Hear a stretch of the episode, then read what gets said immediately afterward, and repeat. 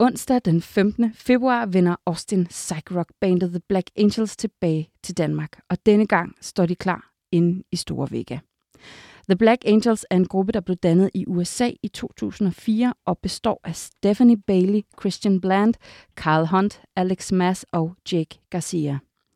De er kendt for deres arbejde med øh, som backing band for den legendariske Rocky Erickson og som øh, organisatoriske bagmænd bag hjembyens ordentlige psykedeliske rockbegivenhed, nemlig Austin Psychfest.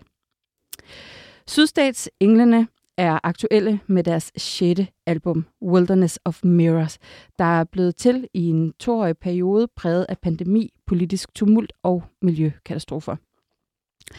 For et band, der gennem 15 år har hentet brændstof i epokegørende verdensproblemer, er det ganske uundgåeligt, at bandet bruger nutidens kriser som et kald til et flammende opgør.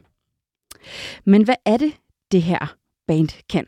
Og hvorfor er de egentlig stadig aktuelle her i 2023, 15 år efter, at de udgav deres første album, uh, The Passover fra 2006?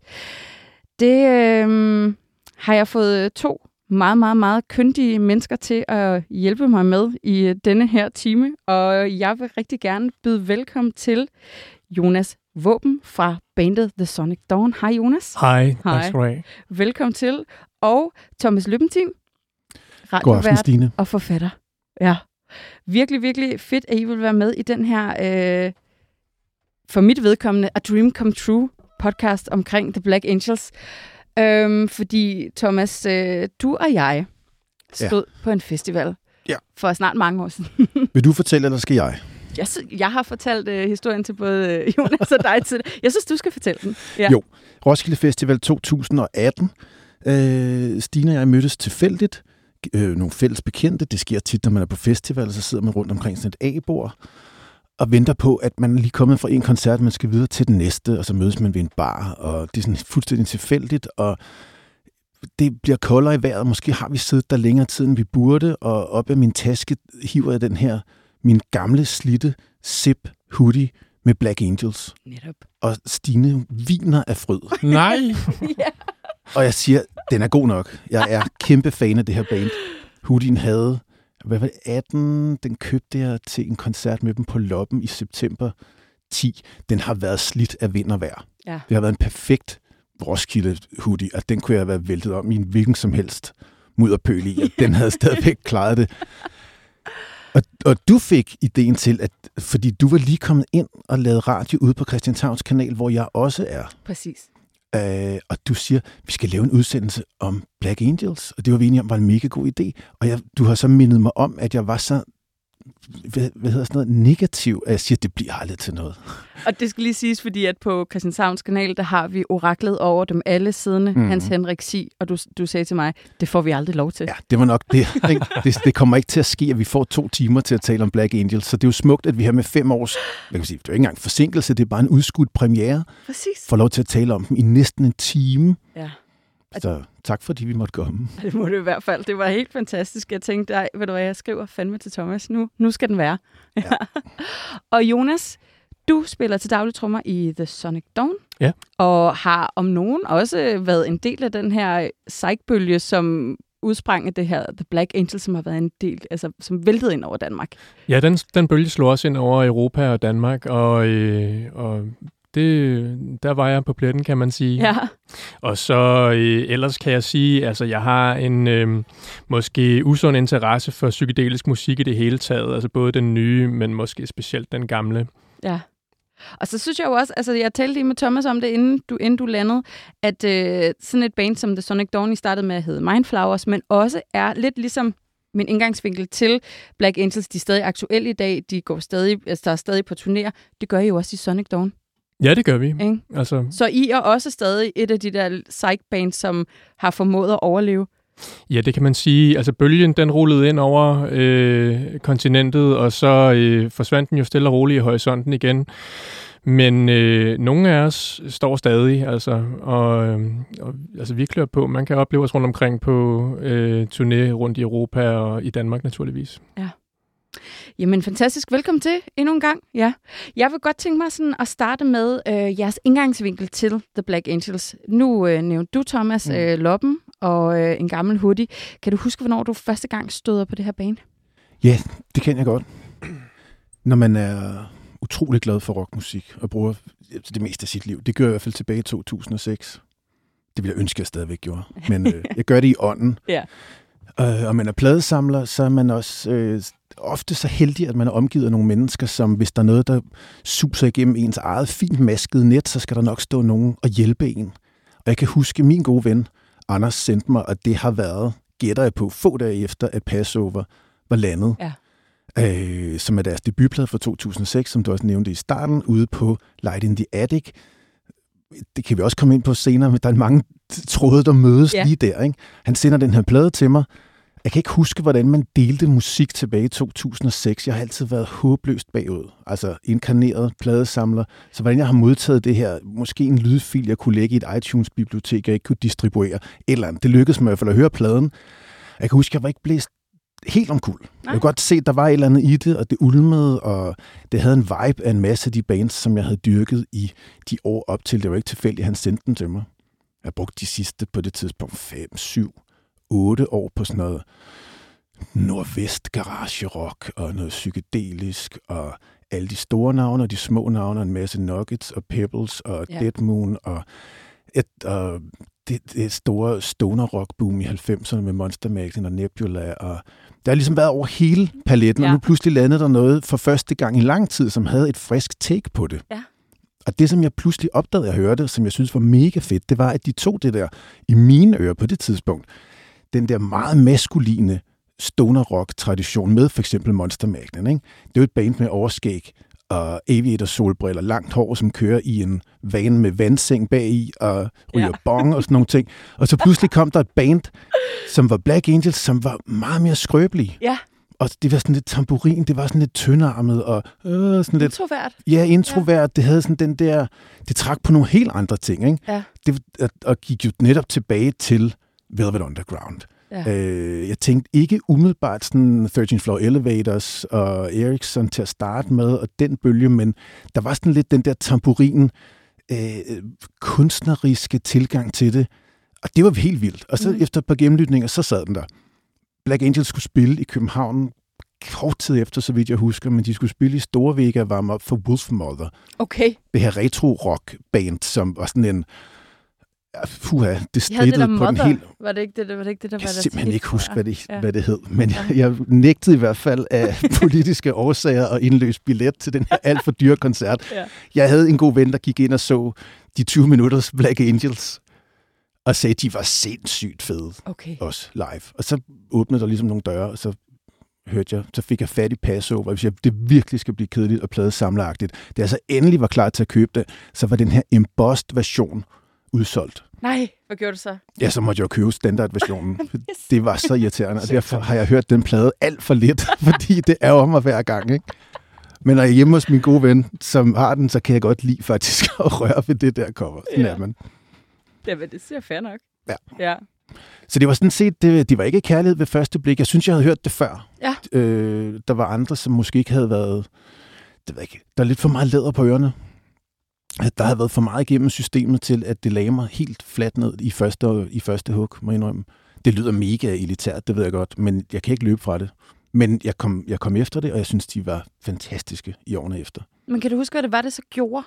At du ligesom tænkte, der ramte femøren. Altså, Jamen, jeg tror, det er, at Passover er en plade, når man ligesom lander i pladen. Ja. Når man kommer ind i den. De lange øh, klangflader, de her passager, øh, emnevalget, det tematiske i teksterne, øh, den måde, han synger på, den måde, pladen er bygget op på, den, den, den gider lytteren simpelthen så godt, Ja. men den stiller også nogle helt enorme krav Ja. til lytteren om, vi har ikke sinde at flytte os. nej. Og det er simpelthen de bedste rockorkestre, som byder folk indenfor ja. på den måde, og siger, det her det er vores tribe, det er vores gang, vi, og så hedder man The Black Angels. Ikke? Altså det er jo simpelthen, Rimelig hårdt. what's not to like? Ja.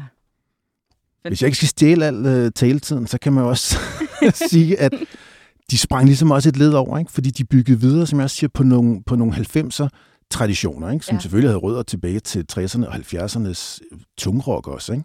Men de sprang det led over, som var den der sådan lidt fæle garage-rock-bølge, som var der i starten af nullerne Mm. med Strokes, Black Rebel Motorcycle Club, ja. som hvor det var igen sådan en ting, jeg var både for ung og for gammel til den. Der var mange, der prøvede at pushe det på mig og sige, er det ikke lige dig? Og jeg synes, det gik, der gik fuldstændig fashion i den. Ja. Ikke? Det var... Jeg hørte ingen gode sange.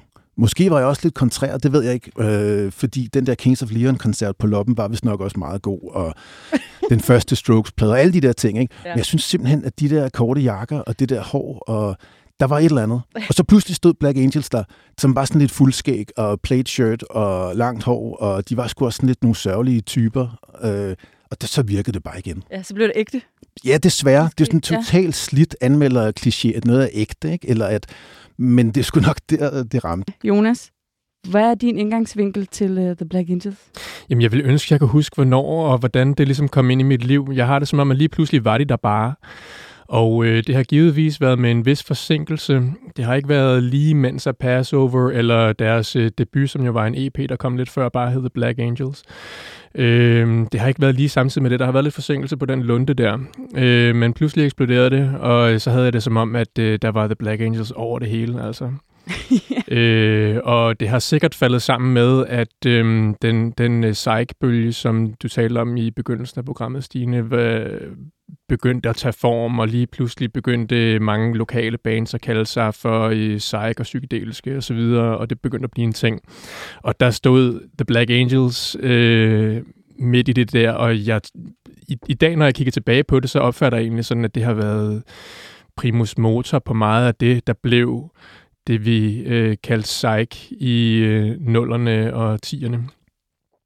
Så øh, svært at komme udenom, og et band, der, øh, der bare blev spillet rigtig meget i, i årene der omkring øh, 2010, 9-10, har jeg nok begyndt at lægge mærke til det Ja. for alvor. Nu har du selv været en del af den her danske psych-bølge, og er det formentlig stadig den dag i dag på jeres egen måde. Ja, skal jeg nok passe på med, hvad jeg siger. Men hvor vigtigt har det her band været for dansk musik, Jonas?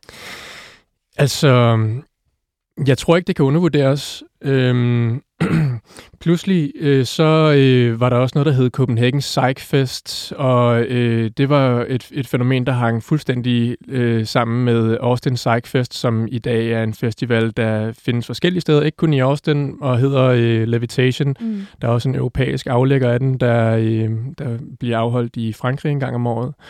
Og dengang hed det så stadigvæk øh, Austin Psych Fest, og alle mulige steder rundt omkring, også her i Europa, begyndte der at blive holdt øh, Psych Fest. Der var Barcelona Psych Fest, der er der i og for sig stadigvæk. Liverpool Psych Fest, øh, hvor jeg selv øh, spillede med The Sonic Dawn, og vi var på programmet med øh, The Black Angels for år tilbage. Og øhm, jeg mener, at det er The Black Angels, der, der altså fik den idé, og ikke bare til at kalde en øh, lokal festival for en psych-fest, men, men som aktualiserede det der. Fordi psykedelisk musik skete ikke i nullerne. Altså, der var nogen, der havde overlevet og så videre, og som har spillet øh, nogen, altså lige siden de glade dage i 60'erne, og andre, som har samlet op sidenhen og har holdt på ihærdigt. Øhm, Hawkwind og sådan noget. I Danmark var der On Trial øh, i, i mange år, som var et psykedelisk band, men der var ingen, der lod mærke til det. Det, det, det var ikke en ting, stort set. Dyb, dyb undergrund. Øhm, men så lige pludselig, øh, så, øh, så begyndte de der frø, nogen havde plantet og, og spire, og jeg tror, det var The Black Angels, øh, som øh, på en eller anden måde var ophavsmænd til det. Ja. Så øh, det korte svar er øh, utrolig betydningsfulde for, øh, for musikken, også herhjemme, i den lille niche, der, der hedder psych eller psykedelisk musik. Et af de bands, vi to har talt om, som øh, har haft rigtig stor betydning, eller hvor Black Angel har haft rigtig stor betydning for dem, det er det band, der hedder De Underjordiske. Og øh, du nævnte et nummer i går, hvor, øh, hvor man ligesom kunne høre nærmest, Ja, ikke det ens, men, men at, øh, at den røde tråd virkelig, virkelig er massiv. Jeg er klar. Ja. Øh, jamen det, jeg, jeg kom til at tænke på det, fordi at hvis man skulle give et eksempel på, hvordan øh, The Black Angels øh, slog igennem, eller den sound, som de stod for at bragte med sig, slog igennem her i Danmark, øh, der kom jeg til at tænke på de underjordiske, og på den øh, debutsingle, som de øh, udsendte på Levitation Records, øh, her i København, et, et hedenganget øh, pladeselskab, lille pladeselskab, hvor øh, øh, vi også selv var signet på. Øh, den debutsingle hedder Trold, og er øh, altså til stadighed, i, efter min mening, et af de underjordiske øh, fedeste numre. Altså. Og der synes jeg, man kan høre en, en inspiration, øh, som er til at tage at følge på. Det er det bedste Black Angels covernummer nogensinde. Ja. jeg sang den på vej herind.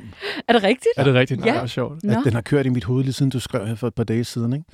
Altså det er den der introen, det er ja, det, ja. det der hook, det er det der drive, og altså de skal have så meget credit for det nummer, fordi det er deres egen sang, ikke? og det, det er okay at stjæle, når man gør det så sindssygt godt. Ja. Ikke? Jeg tror også, jeg har nævnt i mit eget radioprogram, at det her det er simpelthen en af de bedste singler fra 2010'erne overhovedet i Danmark. Jeg ja. elsker det her nummer. Skal vi så ikke lytte til det engang? Alle syv minutter? Helt sikkert. Ja, nu må vi se. Nu må vi se, Thomas, hvad der sker. Men øh, lad os lytte til 12 fra de underjordiske. Thank you.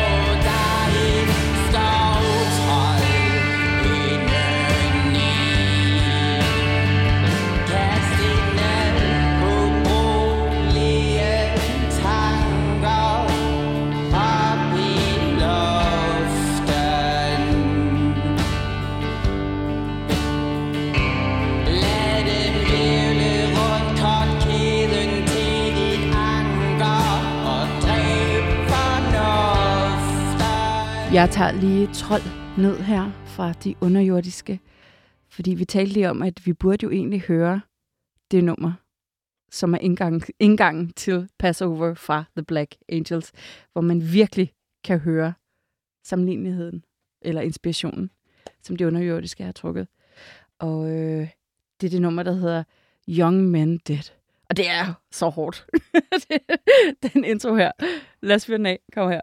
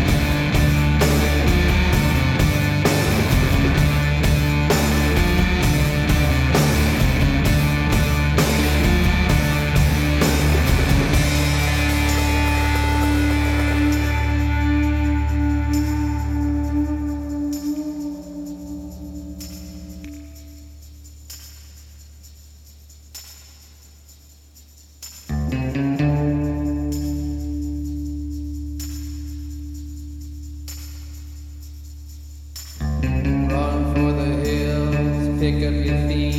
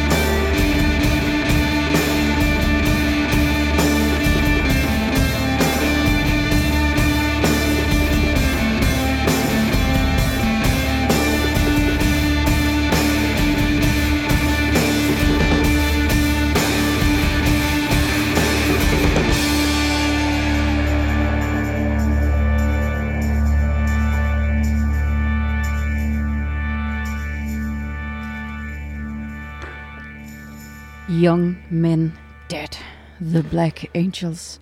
Det blev vi simpelthen nødt til at høre færdigt, det her nummer, for det er, det er så vildt. Det er så hårdt, og det, det, det er så stærkt. Første nummer på første album, så er man ligesom i gang. Ja, lige præcis. Det er ja. The Point of No Return. Vitterligt.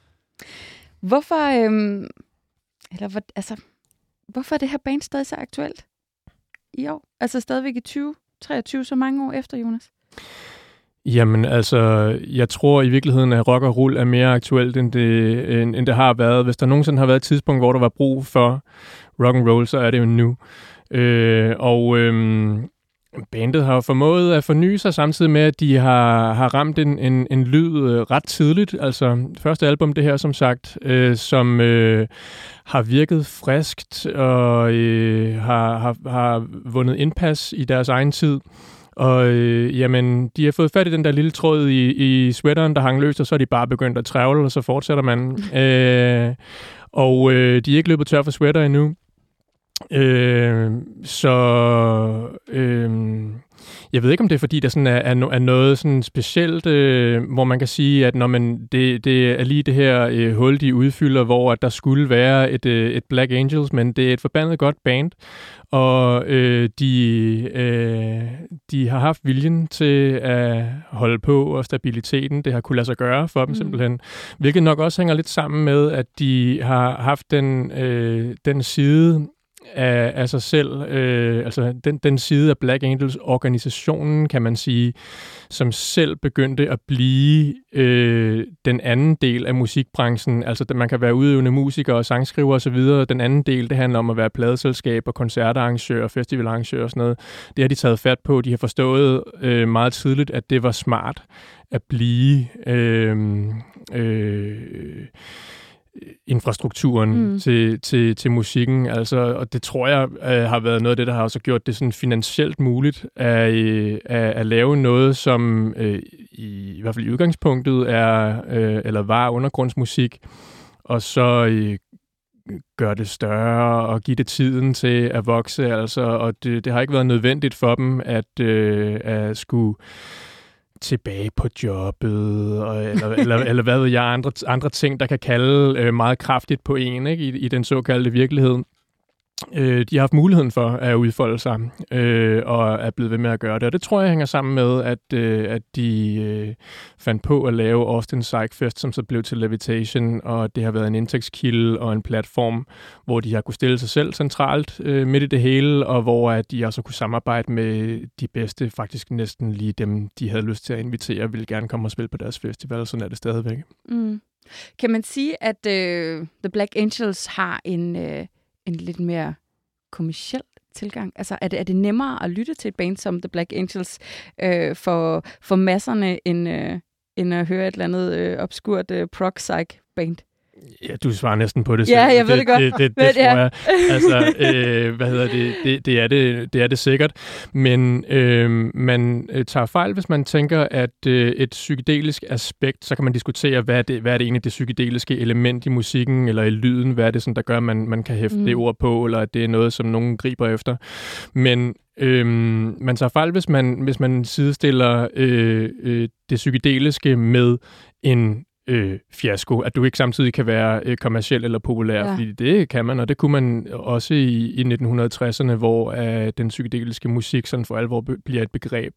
Øh, det er muligt at være, være populær. Man kan sagtens tale om en øh, psykedelisk fase for verdens mest populære band, The Beatles for eksempel, mm. hvor det virkelig bliver underligt. Altså, men hvor øh, folk var indstillet på at, at synge med og hænge på. Ikke? Og så ligegyldigt, hvad det var for en, en gul undervandsbåd, man skulle ned i, så var folk klar på at hoppe i. ja. Så det kan lade sig gøre, øhm, og øhm, det kan det så heldigvis også i, i dag i vores egen tid, kan man sige. Men som, som man kan høre nu i det nummer, vi lige hørte, altså det er jo mel- melodisk musik, sådan øh, guitardrevet, øh, let at synge med på, og, og, og, og sådan samtidig med, at det også er... Øh, Ja, det er jo samtidig også mærkværdigt, og jeg prøver at tage lytteren et sted hen, hvor uh, mange folk måske ikke opholder sig øh, særlig meget tid ellers. Mm. Så altså, øh, ja, jeg ved ikke, hvad jeg skal sige. Let, let, let, at, let at hoppe med på, hvis man har de tilbøjeligheder i hvert fald. Ja. Vi har også uh, talt lidt om det, mens at uh, mikrofonerne var nede, det der med, at uh, The Black Angels, de lyder, som Black Angels gør. Og uh, nogle af deres plader er stærkere end andre, alt efter hvilken person man er, og hvem der lytter til dem. Men selvom at det her band i princippet ikke ændrer sig som sådan, og er meget sådan, de har deres helt egen lyd, så har de jo også været med til at hjælpe en masse andre bands på vej. Nu nævnte vi Danmark, men du nævnte også selv, Jonas, øh, hele den der Austin Psych øh, Rock Festival, Levitations festivaler. Og jeg synes, der har været igennem de her 15 år også en tendens til, til de her festivaler, at gå fra en totalt psych rock festival til, at de faktisk i dag har mange andre genrer mm. på. Hvor, hvor, hvorfor tror du, at, øh, at de har været klar på at åbne? Jeg tror, at på et tidspunkt, så har de, øh, øh, så er de nået til et punkt, hvor at festivalen blev rimelig hurtigt øh, populær, og der har været et budget, og så har de tænkt, hold kæft, nu gør vi det. Nu, nu, nu, nu tager vi simpelthen, hvem, hvem kan vi få?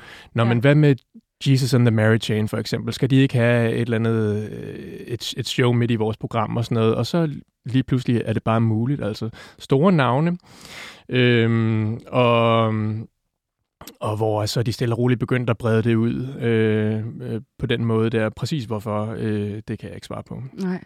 Det må vel nok være noget kommersielt, men jeg tror, at hele min pointe er, at selvom at man er standfast og kører sit eget, så synes jeg bare, det er enormt fedt, at de også giver mulighed for at udvikle sig, eller i hvert fald hjælpe andre artister, Absolut. som måske ikke bare sidder fast i hele den her, sådan nu skal vi være ægte psych rock band, men også altså, andre, som er eksperimenterende på den ene eller anden måde, at de også ligesom får en plads hvor de kan spille. Fordi at The Black Angels, selvom at jeg siger, at de har deres eget lyd, så Thomas, så er der jo så mange forskellige lag i den her musik. Mm.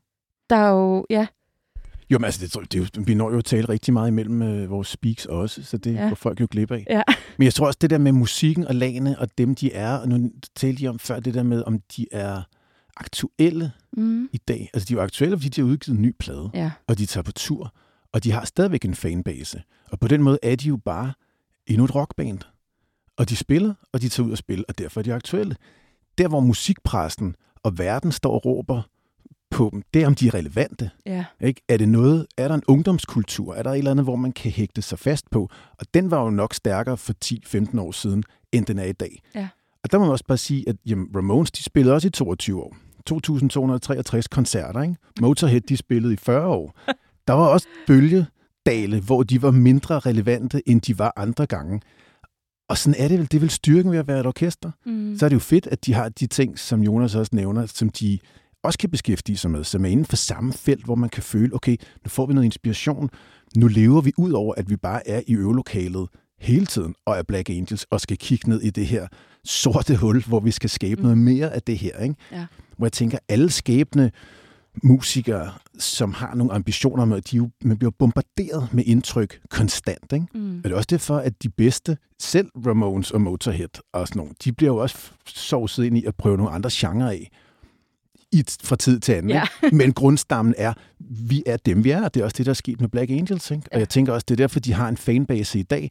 Jeg var lidt overrasket over at se, at det var Store Vega, Ja, det var trods alt. også. Ikke? Hvor jeg tænkte, okay, sidste gang blev jeg lige mindet om, at der var det en grå hal. Ja. Der er noget med en historik i, at det er nemmere at få hivet en masse folk ud på Christiania og se dem, end der at hive folk ind til et Vega-segment, som i virkeligheden ligger lidt væk fra der, hvor man normalt går ud og ser sådan nogle ting. Ja. Jeg var i Vega for et par måneder siden og se Lydsyn, Uffe Lorentzens nye orkester. Jeg mødte tre mennesker, jeg kendte. Ja. Og der var solgt rigtig, rigtig mange billetter. Det er jo dybt interessant. For det første, at der er rigtig mange mennesker, der gerne vil ind og se noget mega hård, fræsende boogie-rock, men Ja. ja. også med noget psykedelisk øh, Absolut. øh, i yderkanten. Ikke? Mm. Men jeg kendte ingen mennesker, der var der. Nej. Og det er jo sindssygt. Kommer Ja. ja. det til at ske for Black Angels? Det ved jeg ikke, for så skal de godt nok øh, avatere nogle helt specielle steder. Ja. Vega, hvis de skal begynde at hive folk ind. Ikke? Jeg var fuldstændig ligesom dig også øh, lettere chokeret over øh, det spillested. Ja. Og jeg er virkelig spændt på, øh, spændt på koncerten. Øhm, I har begge to oplevet dem før. Du nævnte øh, den legendariske Loppen-koncert. Mm. Hvornår har du oplevet dem live, Jonas? Jamen, det har jeg et par gange. Øh, vi, øh, vi var begge to på programmet til øh, altså The Sonic Dawn og The Black Angels øh, på Liverpool Psych Fest for nogle år tilbage. Hvad har det været? Det var måske 2017.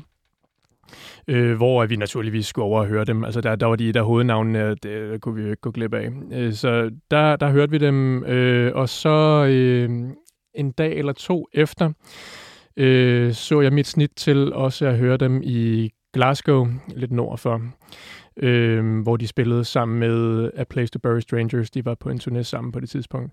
Apropos. Ja. Ja. Og hvad, øh, hvad synes du om dem live? Jeg synes, det var fedt. Altså, øh, det, den, den, den her lyd, øh, som gør The Black Angels på en eller anden måde, den har de også med på scenen. Det er jo noget andet, når man tager ud og fremfører sine numre live, end, end når man har en studielyd, hvor man også kan lægge og fedt lidt med nogle, med nogle forskellige ting. Andre instrumenter, man kan lægge i nogle lag hen over det, som egentlig er bandets instrumenter. Hmm. Øhm, men øh, jeg husker det som en stor oplevelse, altså. Og vi, vi nåede også lige at hilse på dem øh, øh meget kortvarigt. Det var sådan et band, der rejser med et entourage af øh, øh primært flotte unge damer i pels. øh, så det er ikke sådan lige til at komme til, men man kunne lige sige hurtigt dag. Ja, ja, også det er godt, du er så høj, Jonas. så, kan du, så kunne du rave op over pelsene. Ja. Der er mange høje mennesker i den branche. ja. Ja, På den ene eller anden måde. Ja. Thomas, hvor mange gange har du set dem? Det kan jeg simpelthen ikke huske. Jeg sad lige og tænkte på det. Ja. Det, er ikke... Men Loppen, det er den, som ligesom er, er det din... den, jeg husker? Jeg Ja. ved, jeg har set dem efter, hvor det ikke har gjort nær så stort indtryk. Nej. Og jeg tror også, den der på loppen var også, fordi jeg missede dem til det der Vega-show, og nu, nu var der gået til pas lang tid, og jeg, forventningerne var gennemtaget, og de blev altså indfriet. Det må jeg bare sige. Jeg synes, ja. det var et fantastisk, en fantastisk oplevelse. Ja. Men der var også på det tidspunkt, som jo så var i 2010, jeg kan ikke huske, hvor mange bands, der rent faktisk var internationalt, som turnerede på det her tidspunkt.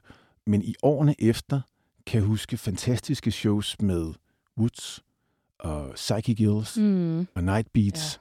Ja. Og lige pludselig var det sådan en ladeport, der var blevet åbnet.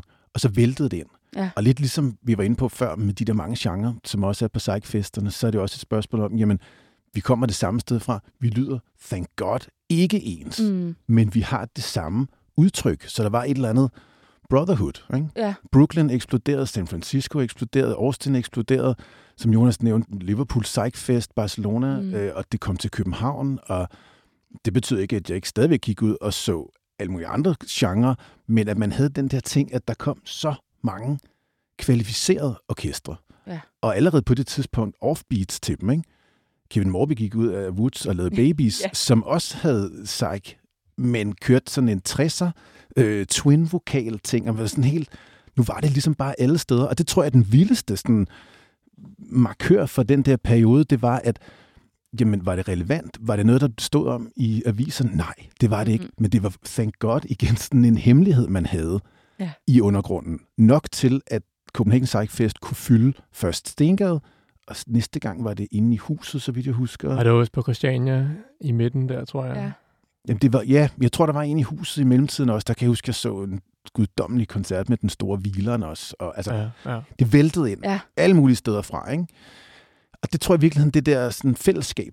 Når, ja. når de ting begynder at opstå, så føles det stærkt.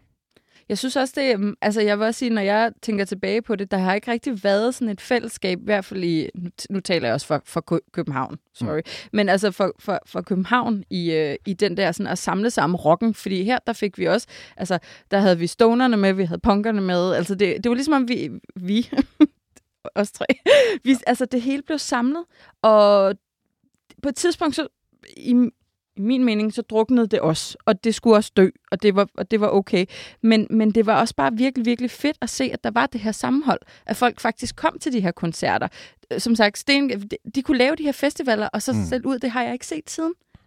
Nej, det er ikke hver dag. Hvis er det meget mere segmenteret i dag, ikke? så tager ja. du ud i Ungarn, eller du tager til whatever. Ikke? Altså, man er ikke samlet på samme måde det er ikke hver dag i en, i en by som København, at der kommer nogle uafhængige nye promoter sådan helt left field og kan fylde øh, et sted som, øh, som huset i Magstred med alle de scener, der var med, hvor der kørte bands hele tiden. Øhm, eller der var et år, hvor Copenhagen Psychfest foregik ud på Christiania, hvor det også var på øh, Loppen og i Grå Hal og Byens Lys og sådan noget, hvor øh, at det, det er mange mennesker, der, der skal til, øh, og det er noget, som, øh, som man også lod mærke til, altså sådan i musikbranchen her i, i København, at hov, hvad er det, der foregår mm. her, og er det noget, vi kan, øh, vi kan lave lidt mønt på eventuelt. Øh, sådan gik det ikke rigtigt, øh, og det øh, er, er nok for det bedre i virkeligheden, men øh, men jeg synes, man kan sige, at i de år der, i de tidlige 10'er midt, og midt-10'erne, øh, hvis det er et begreb,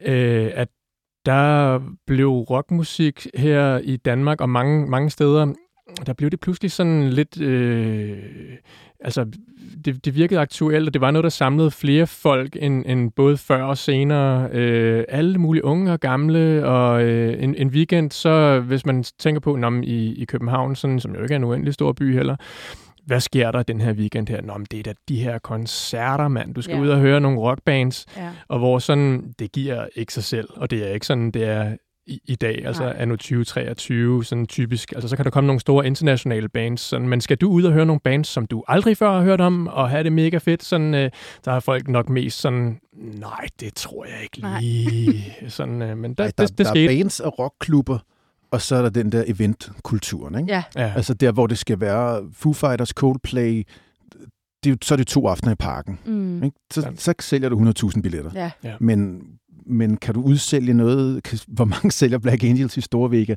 Ja. Og hvor meget ville de have solgt, hvis de havde spillet på Loppen? Eller i basement eller et eller andet sted, det er jo tvivlsomt. Ikke? Ja. Og det er jo mega trist, og der tror jeg, at vi helt sikkert er stødt på grund også, fordi der ikke rigtig er nogen til at give at fortælle historien om, hvor fedt det stadigvæk er. Ja. Og netop det der, hold nu kæft med de der genreskæld. Prøv at mærke efter, hvordan du rent faktisk har det, ja. når du bliver udsat for det her musik. Det kunne jo godt være, at der var et slægtskab åndeligt med de ting, du hører allerede nu.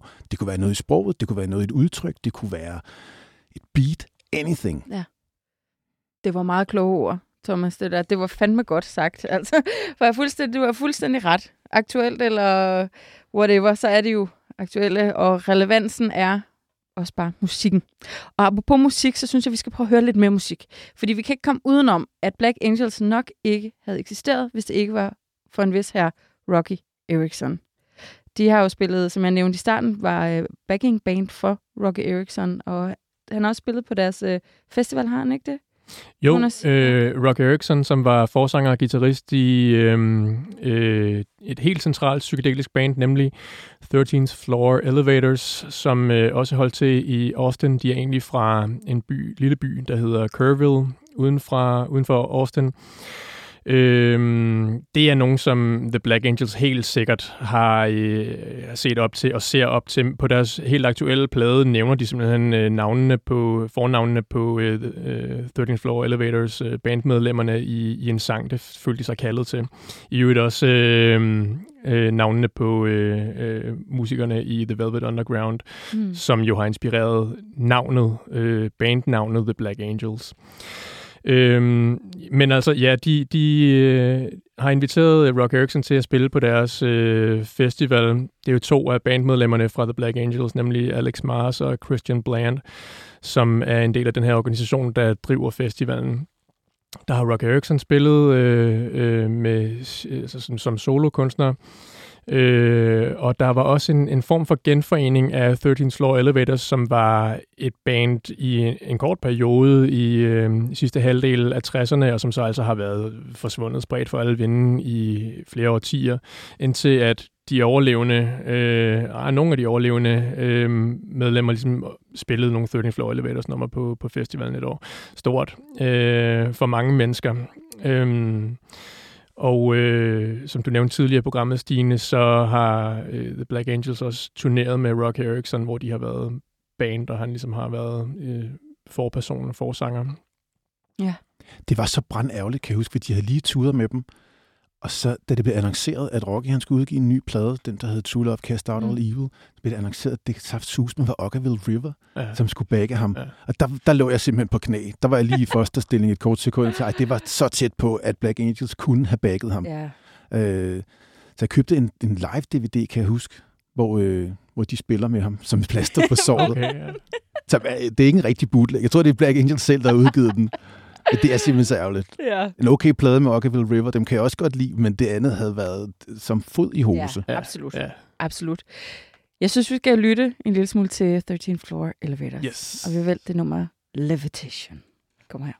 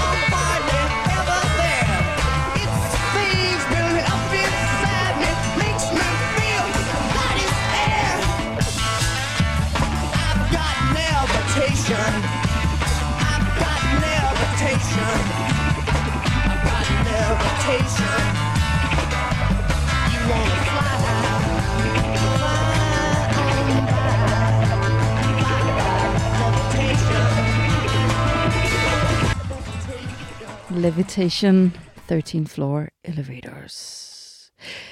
Her på falderæbet, der er ikke så sindssygt lang tid tilbage, men jeg synes lige, at vi lige skal tage en hurtig gennemgang af ikke alle albumsene, men nu har vi talt rigtig meget om det her The Passover-album. Mm. Der er The Holy Grail. Efterfølgende så lavede de så, tak Thomas, Directions to See a Ghost, for det kunne jeg ikke huske selv. Og det her album vil jeg vel at mene, synes jeg jo er så vildt. Det er jo meget, meget syret. Altså det... At det var simpelthen en knytnæv lige i ansigtet, at de valgte at følge op med en tredobbelt. altså, den er, den er helt, man er helt udmattet. Det er helt sindssygt. Øh, hvor man, det er simpelthen en magtdemonstration ud over det sædvanlige. Ikke? Og lange numre. Altså du ved, der, der er ikke sådan den der rock and roll nerve, som der var på Passover.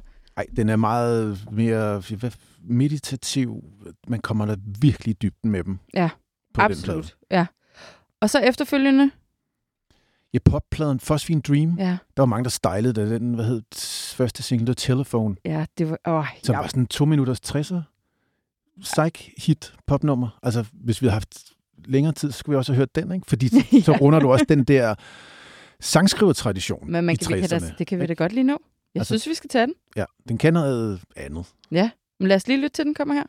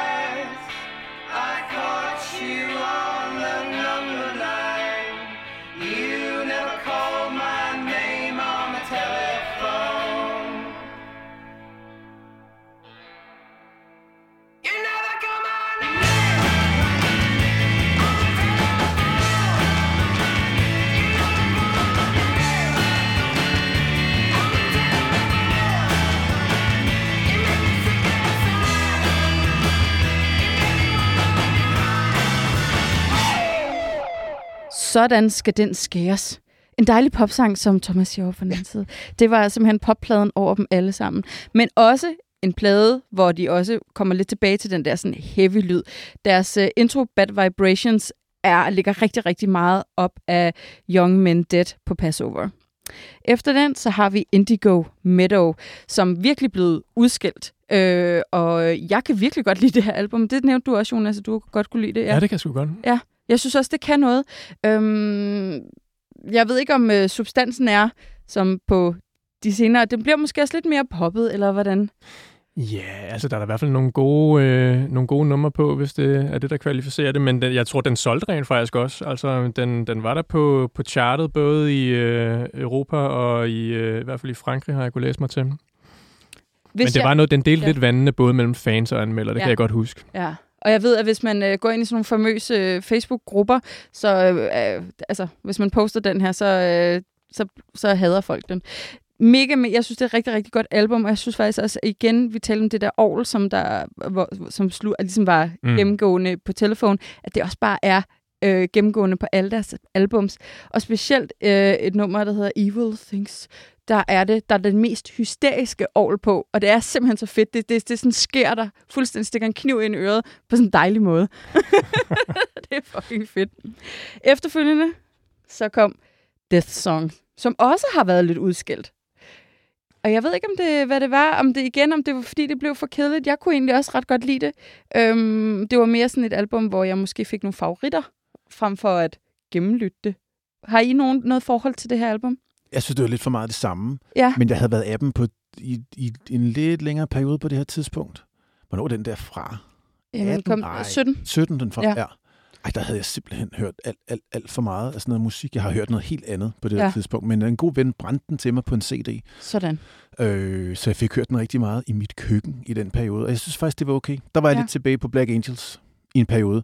Ikke, at de overhovedet havde flyttet sig en tomme, synes jeg, Nej. men der var noget gedin sangskrivning over det, som alligevel gled ind. Ja. Jeg synes faktisk, jeg vil ikke kalde det et comeback, men det var mere det samme, og det var faktisk meget bedre, end jeg lige skulle have troet.